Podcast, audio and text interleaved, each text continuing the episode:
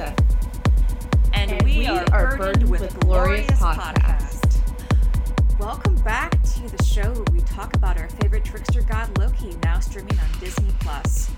And folks, you know, I realize we were supposed to review Thor Ragnarok by now, but uh a what if Something came up. happened. Something happened this week that was not that chill.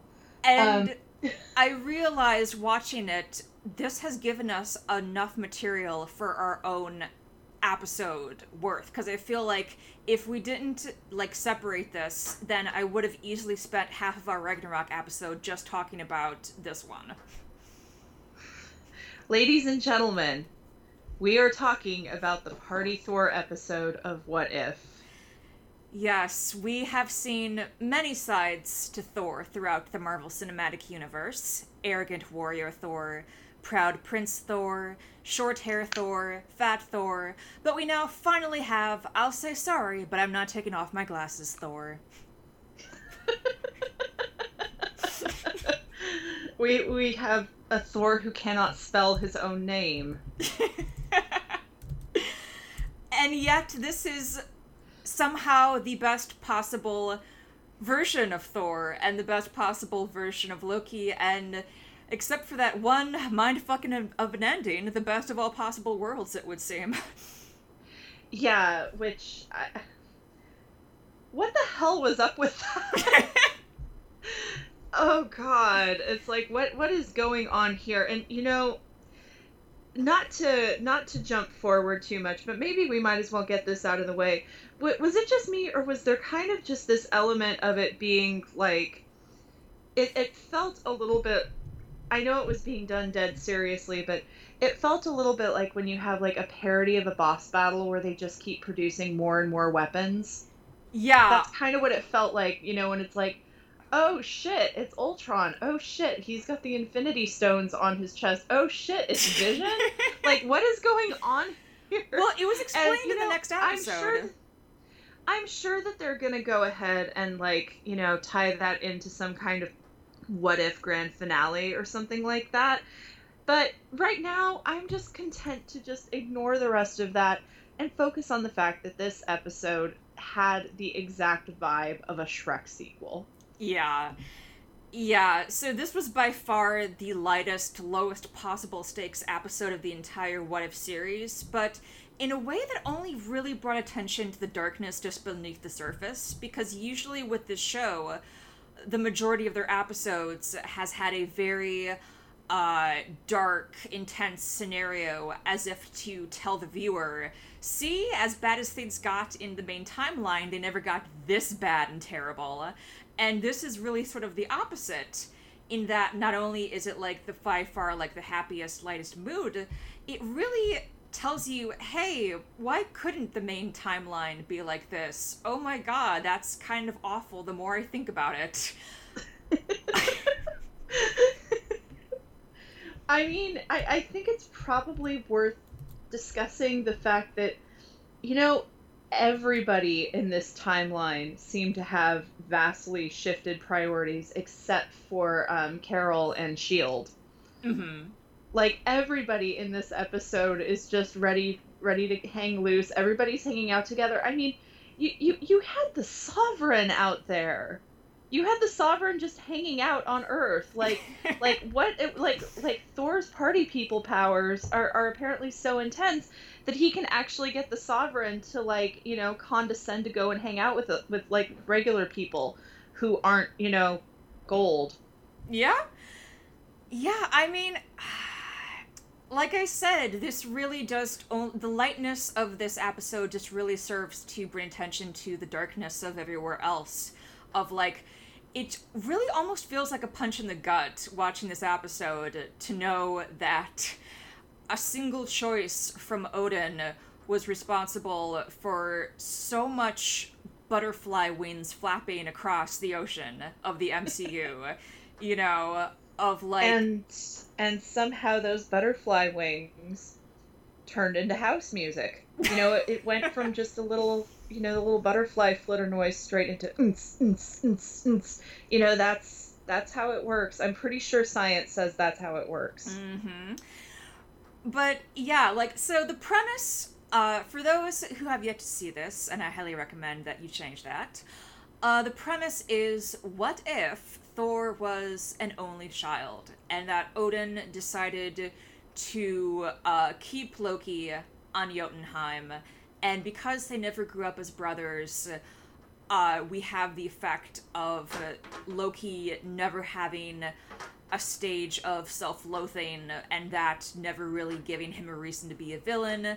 And th- likewise with Thor, that never really uh, gave him any insecurity because he was always he always knew life as an only child, and in doing so, he never had like the stress of feeling that he had to compete or prove himself or feel like he had to like do these goals to like really win over his father's favor. And in case you didn't notice that it's not just that Thor is a complete hedonist. He doesn't have any of the aggression that he had in the first film. He didn't really have any uh, desire to assert himself or like start battles or, or win fights or any of that toxic masculinity stuff that was so prominent in the first film he he just he literally travels the universe throwing absolute razors.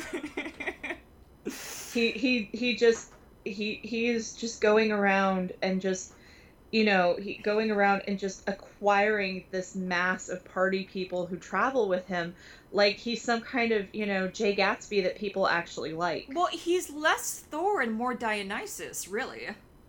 Oh my god. I mean, and the the funny thing is, is that now that I've thought this through, it it I can't actually think of any like very specific examples other than this, which might have been the purest example of this idea I've ever seen. But something that I've always thought is very funny is when you have characters whose entire lives are devoted to going places and partying. I always think it's really funny when people like deploy that in a cartoon or something. And seeing that happen here and it being the focus of the entire episode was just like th- this was made for me. They made this episode for me. I mean I, I think that for like a much more you know dark comedy iteration of this kind of trope is um thinking of the the episode of Aqua Teen where their lawn becomes a party spot for furries Oh, I'm glad you mentioned that because my only real grievance with this episode oh, is oh, it didn't go far enough. You know, like it should have gone just full adult swim with sex jokes and absurdist behavior. Like if the writers for C Sealab 2021 had this assignment, like can you imagine a chain of people going, "Uh-oh," that went all the way to the watcher? I mean, I, I was thinking very specifically of, of Meatwad bonding with the furries because, you know, he has no idea what's going on. And all he knows is that, you know, when he puts his arms up like this, they all go, ho! And then if he shows, oh yeah, they all go, oh yeah, back at him. And, like, that's the kind of thing that I feel like must at least be happening in the universe of this episode. It's like he's like either a Norse Duffman or a human form Spuds MacKenzie. he's the original party Thor. Uh. Oh god, no, no, the Duffman. They really, they really missed out not playing. Oh yeah, now that you say that. Well, they really, really missed out on having all the pieces in the puzzle and them not deciding to do a techno Viking joke. well, but you know, he doesn't know about horse god. Truly the purest example of, of himbo Thor we've gotten so far. his his entire job is being handsome and having a good time. And he doesn't really need to learn anything from this either. because it literally just turns into oh shit, my mom's coming. Everybody everybody hide the party we just had. My mom's coming. Like that is literally the climax of this episode. I I cannot it emphasize takes directly from risky business. you know, if it wasn't for the fact that uh, we've been trying very hard to not get nerfed on the copyright front, especially because as it is, we're already doing, you know, a Marvel after show, the kind of thing that only is able to exist because it is so clearly not a professional product. We are not making any money from this. You know, the, the sheer number of times that I swear on this alone should tell you that. But something that I that I really wanted to do for this, and I came this close to suggesting it to Maureen before I was like, no, no, I don't I don't want to risk getting in trouble for it. Was I, I really wanted to open the episode just with those couple just with the um the piano chords from old time rock and roll. Oh, okay. I like after the intro, just da da da da da da. da. I like the way you think. It just that for me personally, if I could avoid any copyright hassle, I would have uh, done the opening notes to uh, "We Like to Party" by the Vengaboys. You know, I thought of that too, except for one thing. And that is that I worked at a Six Flags park in the early 2000s, and that has an entire other set of associations for me. um, for those of you who missed out on this, or actually for that matter, since we have so many people listening in the UK, apparently, hi guys. Hey. Um, there was the Six Flags is a chain of amusement parks in the U.S. and for a while there in the early 2000s, their mascot was named Mr. Six, and he was this hideous little tiny, this little tiny little old man who was actually played by a much younger dancer in very heavy old age makeup. Like if they tried to do Benjamin Button without the CGI.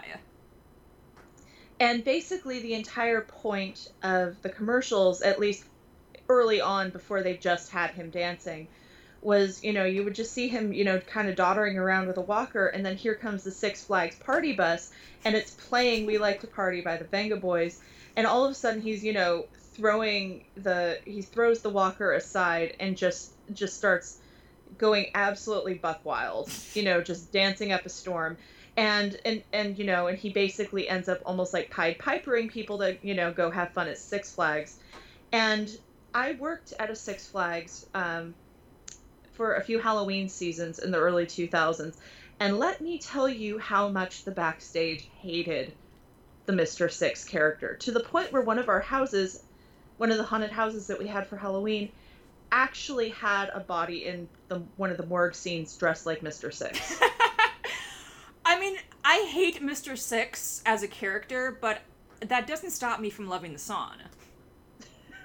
it's it really is just when I think back on that I, I, I just remember how, you know, the handful of times, especially during the week when they were only opening up for Fright Fest in the evening, as I was going into work and getting ready to clock in, you could hear that they were playing We Like to Party to welcome people into the park. It was a whole thing. So, it is officially the start of spooky season, and we have got a special story to set the mood.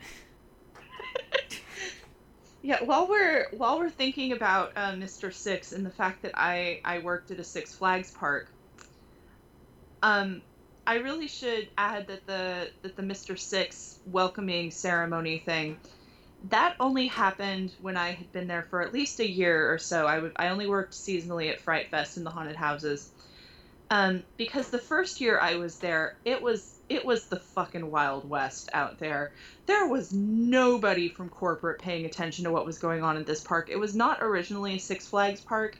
It had been purchased by them fairly recently, and they had not managed to put any S&P and very little branding down on the park so far, which meant that Halloween season especially I mean, it was they just did whatever they wanted. Um, you know, at, at any given moment, walking out to get picked up at the end of the night because I was still a teenager, you know, they would be playing music, and, and it would be anything from highlights from the concept album of the Jekyll and Hyde musical to straight up just playing This Is Halloween at a Six Flags park, which is owned by Time Warner Media. I I, I really, As I really you do. set the scene. Yeah, no, it was, and probably the strangest part of this whole thing was that once they started having to rotate more people into the zombie zones because of the high risk of injury, the zombie zones, for the record, were a section of what was normally regular pedestrian walkway that was marked as basically a close encounter zone. Um, they typically only put um, fairly sturdy cis men who were willing to sign a waiver into the zombie zone because that was an area where there was nothing to protect you if you got hit if somebody lunged at you so they definitely weren't putting any any of like there were no minors allowed in there and generally speaking they only tended to put in uh, really sturdy cis guys. But they did kind of have to start rotating it because one guy got some teeth knocked out at one point and they realized that they were like even with this setup we can't have the same guys in zombie zone every night. And we had one guy in there who did a really really good cursed jack sparrow makeup. And i was playing a vampire in one of the haunted houses and i went in there and he was in there looking incredibly sour dressed as Gary Oldman Dracula when he's still old.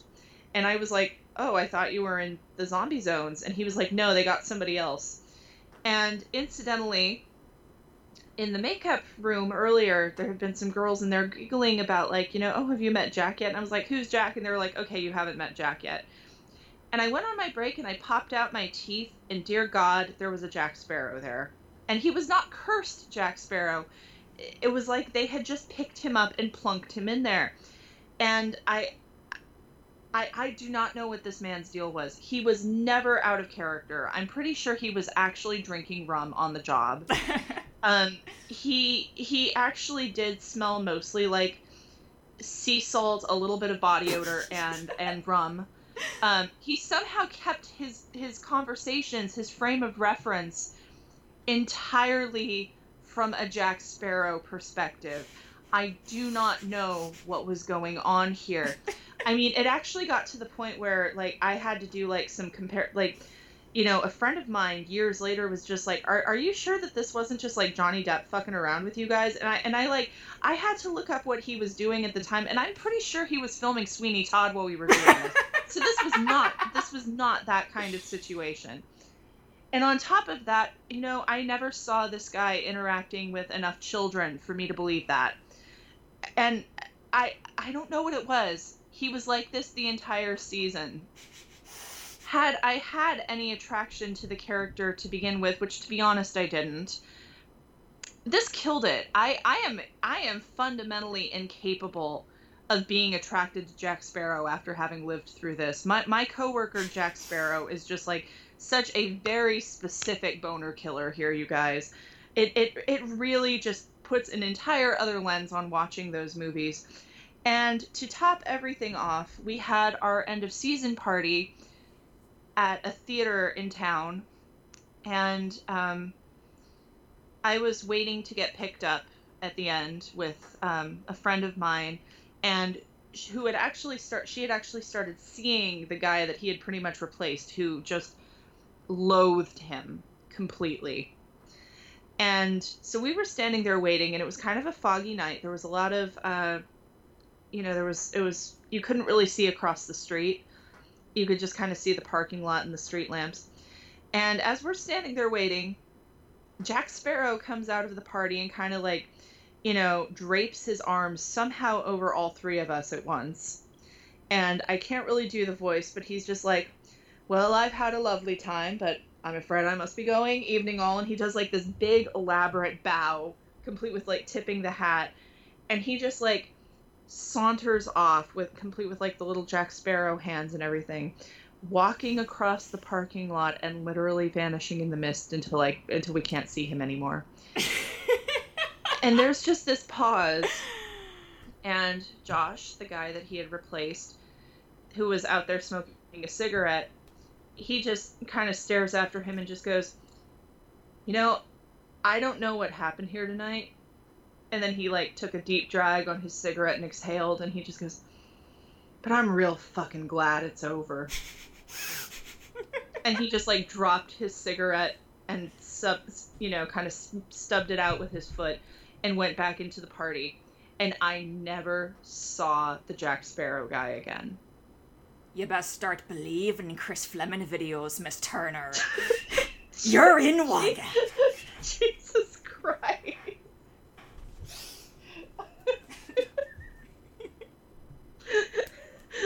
I, I, I'm, I'm sorry. Or, or am I supposed to be imagining my 16 year old self like looking back at Zombie Zone, and every time I look back, there's a Jack Sparrow in there, and I hear a few seconds of On Broadway?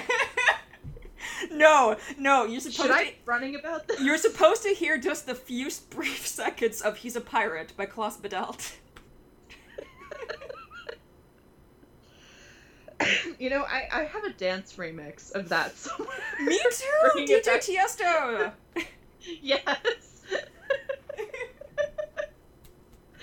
I love how this worked its way back to partying, but you know what? On the other hand, I, I feel like this is going to be a really loose episode, and I'm fine with that for this one. Yeah, it I feel- totally calls I feel for like it. we really need the breather and the time to get this all out of our systems. The thing that gets me about this story is that you know, meanwhile, I've I've been out with you know other cosplayers at other times, such as this man was even a cosplayer. I don't know. But I have been with people who were definitely cosplayers who have caused very appropriate reactions in public. I mean, I was I was with a Loki cosplayer once who distracted somebody so badly that um, it caused a minor car accident. um, which you know, kind of feels like the sort of thing that would happen in this episode. I just, I, you know, especially considering we, we haven't really talked about about the specifics of the Loki Thor relationship in this episode, which is for one thing, apparently not being glamored his whole life means that Loki is actually frost giant sized. And he and Thor are, as um, the artist Brianna Garcia pointed out, they're basically the wholesome bro meme. And yeah, going back to what I said earlier about the lightness just bringing out the darkness of everywhere else that we've seen them, of uh, this really would have been. Their relationship is the healthiest we have ever seen it, and it's all because Brothers forever! and it's all because they never lived as brothers. And it kind of has the moral of the story being that siblings are terrible if you have to live with them your whole life. And if you see a crying, helpless infant, always leave them where you found them. I mean, I found one of those in a Starbucks once, but I actually brought her to a firehouse, Uh, which is, you know, that's that's actually what you're supposed to do if you're not the All Father. the real irony of uh, the effect of Thor and Loki's relationship in this is that simply by keeping Loki on Jotunheim, Odin ended up what can only be described as a far better peace treaty with the frost giants than there ever was in the main timeline. I mean, you know, the opening um, exposition that we're given on like what makes this universe different. You know, when they show Odin bringing Laufey the baby back, Laufey looks thrilled. And it actually comes off like that was the kind of thing where it's like, you know, that moment of kindness ended up, you know, serving as a bit of a peace treaty in its own right. Like that was the impression I got actually in that when they show that it's that, you know, Odin rescued Laufey's child even though they were at war with each other and brought him back to Laufey. And it's and you know, and considering that at this point it seems like now, you know, Thor and Loki are on great terms and presumably they're the heirs to their respective thrones at this point. You know, so they're at this point, you know, even if they're kind of going out and doing frat bro hijinks all the time. well, I mean, also this episode, if you think about it, finally did a canon version, like more so than the one variant that we saw in the Loki show. This finally went ahead and made a canon version of something that fandom has been wanting since 2011, which is a Loki that grew up as a Jotun. Yeah, and I cannot wait to see all the cosplayers trying to attempt their own version of this. Oh my god! like, how do you make the ice crown? That's what I want to know. 3D printers, baby. oh, but going back a little bit, uh, I was just thinking of how many Odins were pruned by the TVA for being too good of fathers, or too just of rulers, or not being manipulative enough. Well, do, do you ever think about the real hidden the the real hidden darkness of this episode actually though is all this is going on and he still did such a bad job with his first child that she's probably still locked away until he dies. Ah, oh yeah. On the other hand, they seem to be on much better terms with uh, Surtur in this as well, considering that he's just here to chat up the Statue of Liberty. yeah. oh man, I can't believe they did that gag. Was that actually Clancy Brown? It would not shock me if they got Clancy Brown for this. I don't know. Maybe I'll have to look. You know, the main thing that that got me like vocally about this episode, other than um, other than uh, noticing that there were several times in this that where I I want to say that this Loki fell a lot more into what I've picked up as being Tom Hiddleston's natural cadence versus how he normally has Loki talk. Um, well, I mean, it was very overwhelmingly obvious that Thor and Loki talked way more, uh, not American casual, but just like way more like. I did end up looking it up while I was watching the episode to see if they actually did get Natalie Portman to do Jane's voice, which they did. That was Natalie Portman. Mhm. Um, well, you know, some they they're not always able to get everybody, and I mean, I, I guess it makes sense that they'd be able to get her since you know she was filming Love and Thunder, but you know she's never voiced Padme in any of the Star Wars projects, and you know. I hate to put it this way, but for not being a professional voice actress, her delivery in this was a hell of a lot more natural sounding, even for a cartoon character, than her um, than than the the voice actress that usually covers for her in Star Wars projects. Ah. And I cannot remember what it was, but I learned something like very politically unpleasant about that actress recently. So I don't feel bad saying that the Hollywood star did the job better. Mm. I can't remember what it was, but there was it was something along the lines about like, hmm, I'm never going to ca- count. I'm never going to care about any of your opinions again. So, um, yeah. I hate it when that happens. yeah, yeah, no. So it was, it was, it was nice realizing that that was Natalie Portman, and she did a great job voice acting. Mm-hmm. Ah, so okay, there is another grievance I have uh, with this episode, and that is so Disney Plus shows can show us bestiality.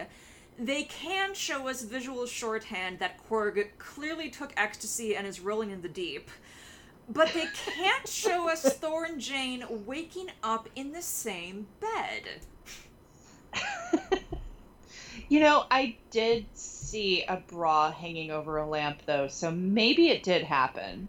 Okay, maybe but it's she, like maybe she just pulled her flannel back on or something. okay, but why would Thor like wake up so far away from her if they were in the same room?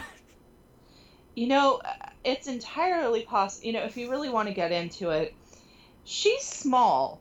They made a point of that. He, you know what? He he very well, considering that, I'm pretty sure that she's just wearing her flannel, and you see her bra hanging over a lamp. You know, I don't want to give them too much credit here, but on the other hand, he probably could have quite literally just like you know held her up around his hips for it. I'm just saying. I mean, you know, who the hell knows what happened last night? Where did where did Fandral find those possums? Oh my god. So, as soon as I saw Fandral waking up with possums, I immediately texted Megan of like saying, Fandral and Loki confirmed. I I have a long-standing like joke with a handful of my friends that Loki is a possum. Specifically, he's a North American possum. like of uh, so many fans when they give like Loki like an animal persona, it's almost always a black cat. But Megan is the only one who says like, no, if you'd ever have like, uh, take on an animal form that fits a personality, you would have to be a possum. Yeah, yeah, I, I'm I'm gonna come out and say it. I think Loki's persona should be a possum. To the point where she has posted on social media several photographs of Loki in the MCU with a possum as a, like a counterpart duality thing. I mean, it's true. You know, I when I proposed this to my friend Anne at this point, like probably eight or nine years ago, a friend of hers actually drew, you know, a, a little cartoon possum Loki standing next to a cat Thor who has like Cat Thor even has like a little Mjolnir hanging from his collar, and this you know this kind of wretched little possum Loki wearing a crown and just being like, "It's okay, you can say it. I know I'm adopted." And then like this big fluffy Odin cat turning around like, "Who told you?" You like, like it's it's a thing and you know and it's it's great because you know possums under certain conditions are adorable and sometimes they look like something that came out of your worst nightmares. So yes that was why i found it hilarious that fandral woke up next to possums considering that in earlier episodes we have talked about the idea of fandral and loki having slept together once. Yeah i mean they pretty much confirmed that in the comics at one point so and also just the the sheer yeah this is the kind of thing that would happen in this kind of friend group situation of Loki having apparently slept with two of his brother's friends. Uh speaking of I have been asking myself so many times this past week, would I still tap Frost Giant Loki? And I've given it much thought and cannot come up with a satisfactory answer that would not paint me a hypocrite either way.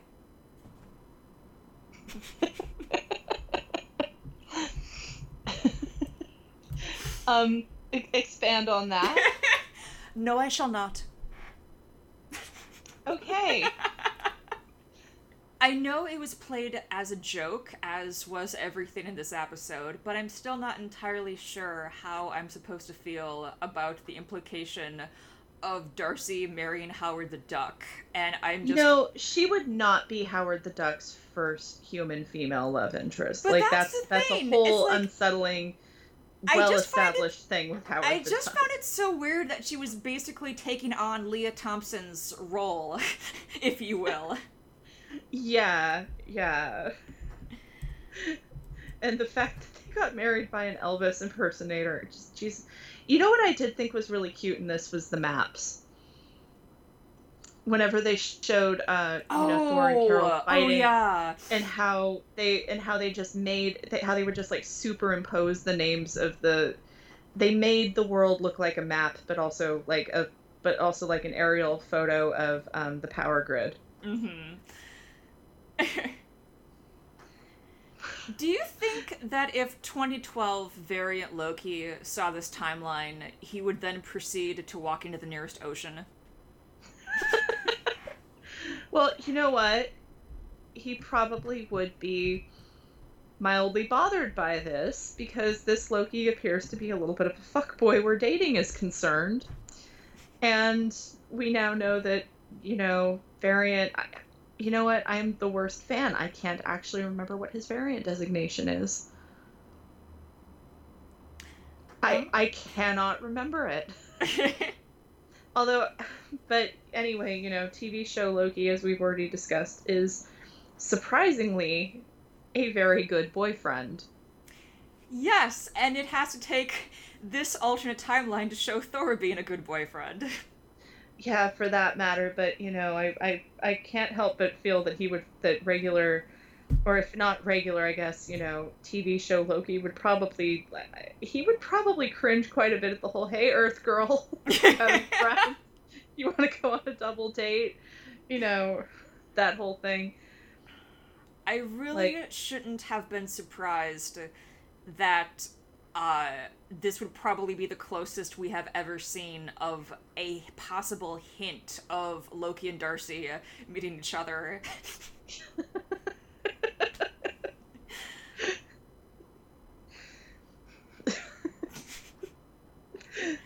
like, of course, it would be in that manner. Of course, if they were to ever get together, it would be in the most absurd way possible.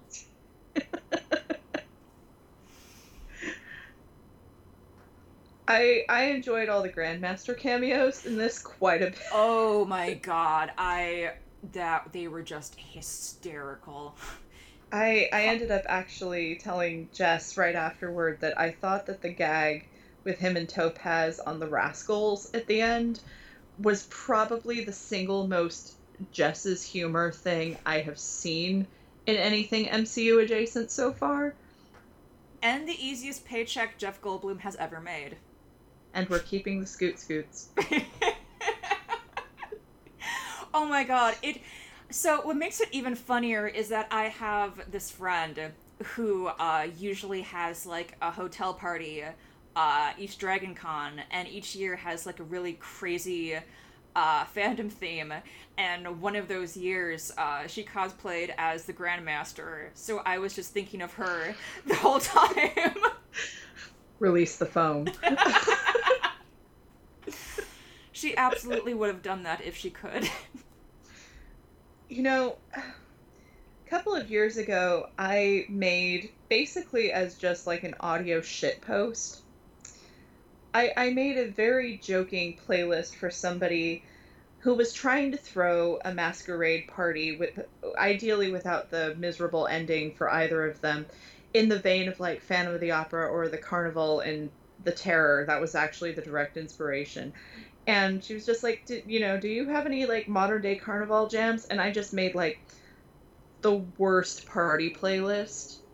I, I sent it to Maureen earlier. Like it, it does in fact have Sandstorm on it.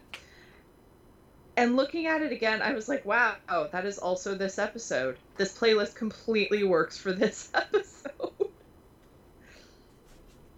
24 hour party people. uh... I just. I mean, it, it's it's like an I know I said that it has the vibe of a Shrek sequel, but you know what? This was also the Muppets from space. Oh, of the oh, MCU. Yeah. yeah. I mean, you know, it just happens to have the, you know, the climax toward the beginning, but the aliens are here and they want to party with you. Vikings from space. Oh my god, and they even feature a blue alien who finds his people and sense of belonging. oh God! Oh oh no no! I mean, do you do you realize what you've just put in my head? What? You, you just put in my head the idea of like a series Loki playlist that has the Rachel Yamagata cover of "I'm Gonna Go Back There Someday" on it. Oh no! is is that not is that not them kind of snuggling on Lamentis like oh. or snuggling in or like much more snuggling in the in the void like is that not what that is oh my god there's not a word yet for old friends who've just met i mean uh look, look, I, I know it's Muppets, but come on, that's that's no, sweet. To be honest, I am kind of shocked and offended that the Muppets and the MCU have yet to intersect. okay, but I, I'm gonna forgive them for that because this week, also streaming on Disney Plus, we get Muppet Haunted Mansion. Hey, how's that for synergy?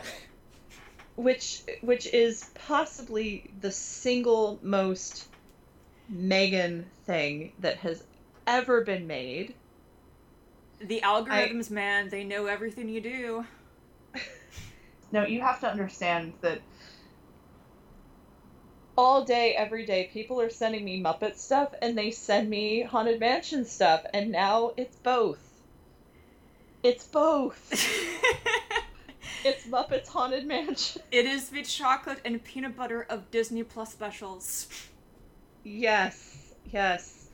I mean, you know, I it's it's late right now when we're recording this and you have to understand I am I am actually wearing a sleep tunic that is the haunted mansion wallpaper right now. Like that that is how I'm I'm not that much of a Disney adult in that sense, but I am unfortunately a haunted mansion adult, which I understand is a subcategory, but we we're I guess able to go more stealth about it. she is one of those haunted mansion adults who get slightly disappointed whenever they make room for Nightmare Before Christmas characters. I wouldn't mind it if they didn't do it for like a third of its operating year. Mm. I have seen it. I thought it was cute. I just I don't know if I ever need to see it again. It's practically a different ride. And you know what? And I also have no interest in going to Florida. So yeah. which isn't even the I didn't mean that as the political joke it sounds like, but also yeah, for political reasons no, too. either way. you couldn't pay us to go I to would Florida. I I am much more interested in donating to help Flip It Blue because it's I don't have anything against all the people that are functionally trapped there, but right now screw the political climate in Florida. Yeah. Speaking of uh, Disney theme parks, though, apparently uh, Loki is back to wearing his Asgardian armor at Disneyland. I do not know how they're going to explain that. I don't know either. I do not know what point in continuity he's supposed to come from anymore. I kind of hope that they've just given up on that now. Now that they don't have like a promotional tie-in to make. And they just pinned I- themselves into a corner. I mean, you know, I've I've kind of always, you know, any there have been a lot of times that I've written a Loki that it, specifically like not the main role playing one, but um, that I've talked about on here that actually had like a whole lot of continuity. But there was one that I played actually in a Tumblr uh, role playing group a lot, and and when, whenever I had to explain his position in continuity, I would just have him hand wave it pretty much in universe, just making comments about like, yeah, well, you know, I die a lot, or just, just you know, that just kind of, and and that's kind of what I hope they're doing, just, just having him just be like, yeah, that happens. it's like know, Hayao Miyazaki retiring. It just happens every now and then. I'm thinking now of before they actually owned Star Wars and then started making everything so exhaustively continuous that apparently every time you're in Galaxy's Edge, it's the same day. Yes, it's like a park in Westworld.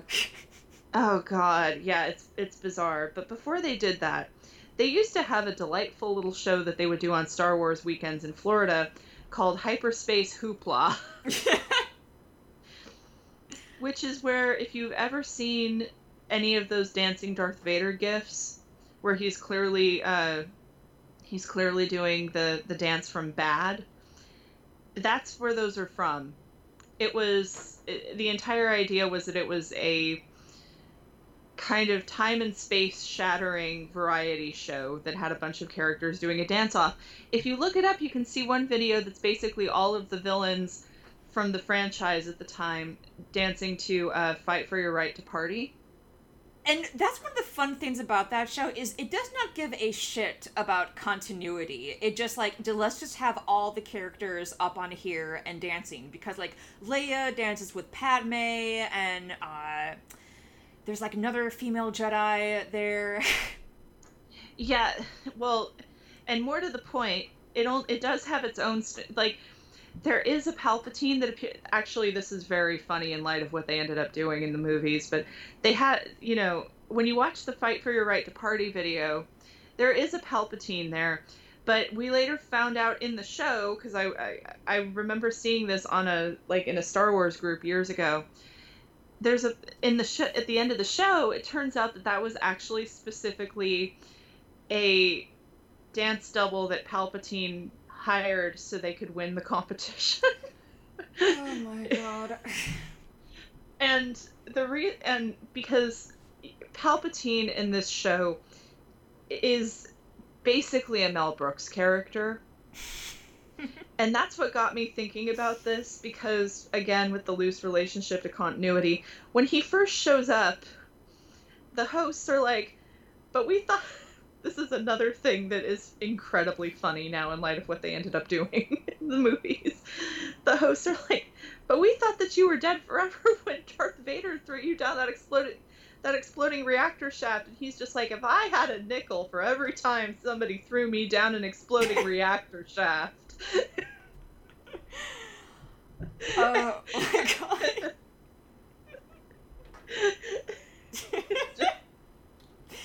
and jj abrams just took that entirely seriously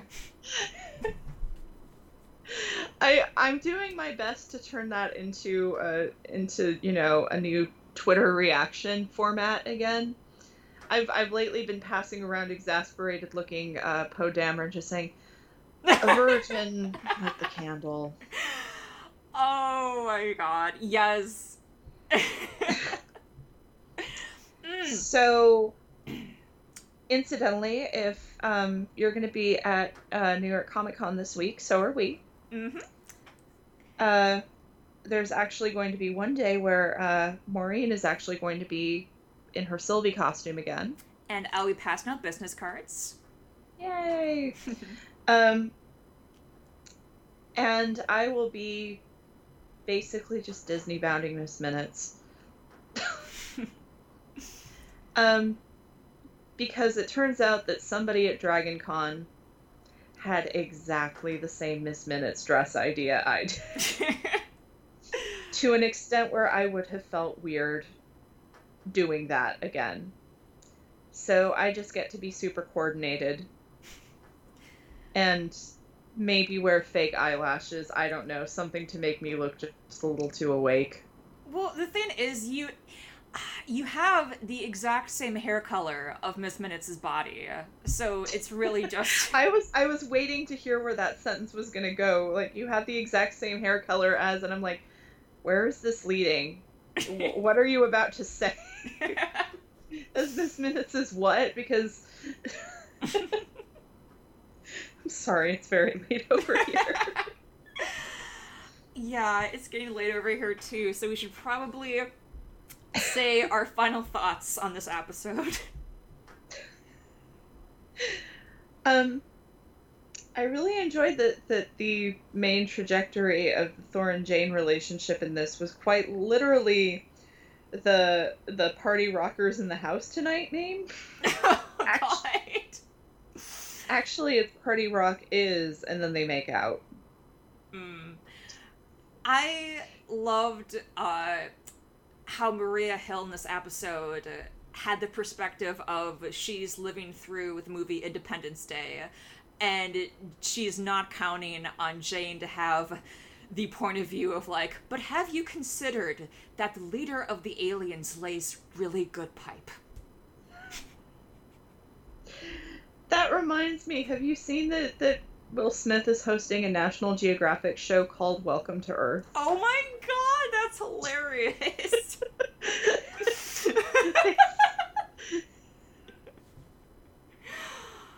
call that a close encounter. Truly, a better era was the turn of the millennium. Anytime I'm talking to somebody and they propose a, a a Wild West AU of anything, I have to be, well, what about a Wild Wild West AU? Hit it, Will, and just automatically somehow figure out a way of throwing that music video into the uh, to the conversation. the movie that introduced normal people to steampunk.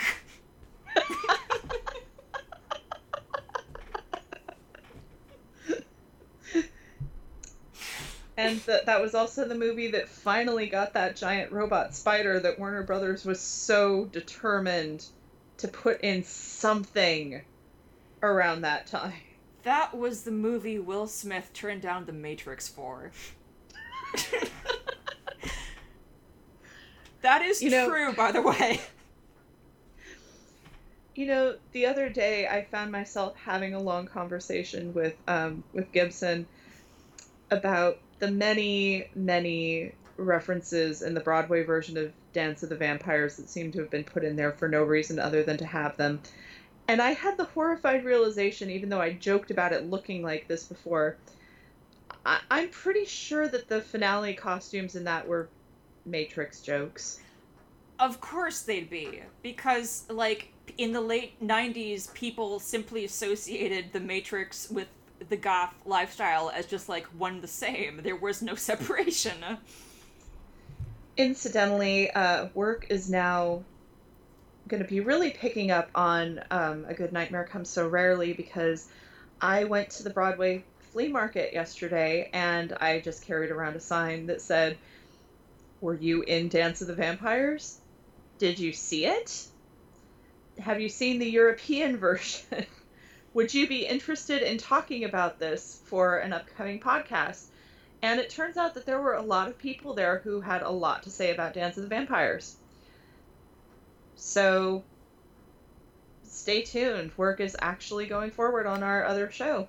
Yep, and stay tuned too because next, I know, in less than a week, uh, Megan and I will be recording again in the same room for our next episode. yeah, I mean, as excited as we are for Muppets Haunted Mansion, you're not prepared for the Burdened with Glorious podcast, Halloween Spooktacular. Oh, that's right. We have some. oh, that's right. We have. It's a spooky, scary. Boys becoming men, men becoming wolves. Ah, uh, truly the most wonderful time of the year. Well, my closing thought is if any of you guys have a chance, go on YouTube and look up DJ Cummerbund Monster Wop. Because it turns out that somebody out there thought it was a good idea to mash up uh, WAP and uh, the Monster Mash. this is a thing that exists, and I, I, the people need to be informed. You know, I kind of knew that something like that mashup would only be inevitable just because when I first heard WAP, I feel like, okay, but why couldn't Cardi B and Megan Thee Stallion walk through like a haunted mansion and the chorus would be, there's some ghosts in this house, there's some ghosts in this house. Oh, well, you know, that is kind of uh that that sample is actually kind of pitched along to provide backing vocals that kind of fit the wah wah wah wah. But I think my I think my favorite thing about it is that somebody actually got on there and did the the, the Boris Karloff impression vocals. It was a monster wop. Oh. It was a graveyard flop. Macaroni in a pot. they did the monster walk. I mean, the. Oh my god. I mean, DJ Cummerbund in general is an absolute madman when it comes to this. Um, I think my other favorite thing of his, I, I, you know what, I don't care at this point if I'm just doing like an entire unpaid commercial you know uh, this is this is our late night commercial for you know order now and you'll get the best of dj cummerbund um, including you know one there's something that's an edited version or, or like a slightly pared down version of one of his it's actually apparently been a really big hit on tiktok lately which is a mashup between toxic and uh and love shack. However if you don't look up the original mashup version of it that you made, that he made, sorry. However, if you don't look up the original mashup version of it that he made, you're missing out on the fact that it's actually a mashup between Toxic, Love Shack, and Dragula by Rob Zombie. Oh, that's right. and he actually got the B 52s guy to provide some My drag you Dragula interjections in there. So, yeah. Yeah. Oh my god. you know what? It was it was a party episode. It was a part. It was an episode about slacking off, and you know what? So was this. Yep. Yeah. was this. Can't complain. and you know, I I'm sorry about the fact that I realized that this is that if the next episode is the Halloween Spooktacular, I just realized that that means that it's probably going to be another month before we get to Thor Ragnarok. But you know what? We really want to space this out. We're, we're going to space this out. We're going to give you you time to really marinate in it. We're going to give you time to. Uh... We're running out of Loki movies. I mean, that's also part of it. But please don't make us do original content. oh no, believe me, I am I am ready to do all kinds of original content, but I don't think you guys are ready for me to do content.